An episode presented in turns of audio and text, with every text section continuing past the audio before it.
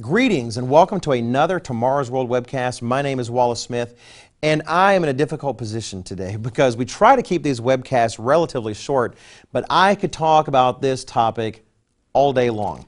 Uh, there has been, it has been announced, a new supposed ancient human ancestor discovered that they're calling Homo naledi, like Homo sapiens, Homo neanderthal, Homo erectus, Homo naledi, a supposed ancient human. The find actually is fascinating. I wish I could read a lot about it to you. Uh, I found this particular article in the Atlantic fascinating. If you'd like to look it up, it's in the Atlantic, published by uh, published September 10th, 2015, written by Ed Yong. The title is intriguing: Six tiny cavers, 15 odd skeletons, and one amazing species of ancient human.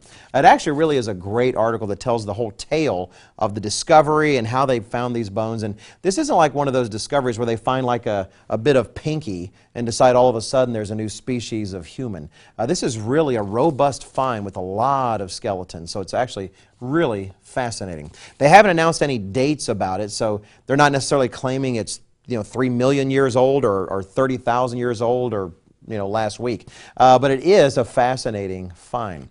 But sometimes finds like that bother Christians who believe in the Bible uh, because we know, because God tells us, that Adam and Eve, the beginning of humanity, was 6,000 years ago. And so sometimes we get nervous about finds like this, but we shouldn't get nervous.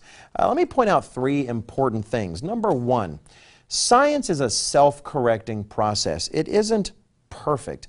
Uh, they find discoveries, they build ideas, they find later discoveries that kind of change their minds here and there. Let me give you a good example. Uh, it's an article from The Guardian, uh, the UK paper The Guardian, and it's actually it's a bit old. It's October 13th, 2013, sorry, October 17th, 2013 when it came out. But the title was this, Skull of Homo erectus throws story of human evolution into disarray.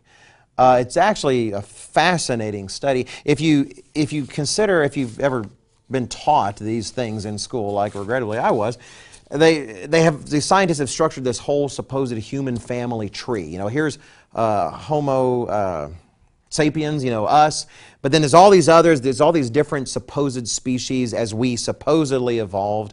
And in one cave, in one country, that in one discovery, they realize we may need to rewrite all of that, all like six or so, if not more, supposed species of ancient human may have to be wiped from the books. They all actually might be the same. You know, the thing is, how robust is this science if one discovery is enough to cause you to possibly rewrite virtually the entire tree? Science is a self correcting process, it's not perfect. Uh, you don't have to listen to early pronouncements and somehow take them as the gospel truth. We don't know everything. The Apostle Paul himself says that in Scripture in 1 Corinthians 13 12. He says, Now I know in part, but then I shall know just as I also am known. One day we'll know all things, but it's not today. Science isn't perfect. Secondly, in particular, the study of supposed human origins is far from perfect. Uh, Roger Lewin was an author, evolutionist, you know, definitely doesn't seem to be a particularly religious person, at least in terms of these views. I'm not judging him, I don't know him.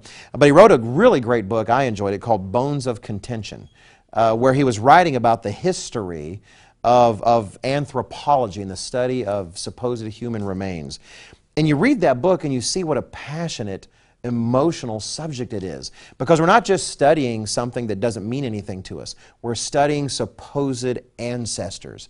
And you see scientists' passions and personal ideas and emotions get involved. And so it is really, in that sense, one of the most tainted of, sci- of sciences in terms of opinions and biases and theories. Um, so just keep that in mind. But with those things in mind, the third point I'd like to make is let science be science. Just let them do their work. Yes, often scientist theories are faulty from the start because they don't consider revelation. They don't consider what God tells us, they don't allow that to be part of the consideration. With that in mind, there's no need to worry or to, to be afraid of scientific discovery. We can read it as Bible believing Christians. We can look at what they have to say. We can talk to each other and speculate about the results. Is this an ancient human? Is it actually a descendant of Adam that is? Or is it some other kind of creature? Is it really some sort of bipedal ape of some sort? Or is it perhaps amongst the creation? That existed before the catastrophe of Genesis 1 1 and 1 2. We can speculate and we can enjoy it, but we don't have to be afraid. Anyway, I hope you're talking about these things, and feel free and visit our Facebook page and join the discussion with us. Thanks for watching.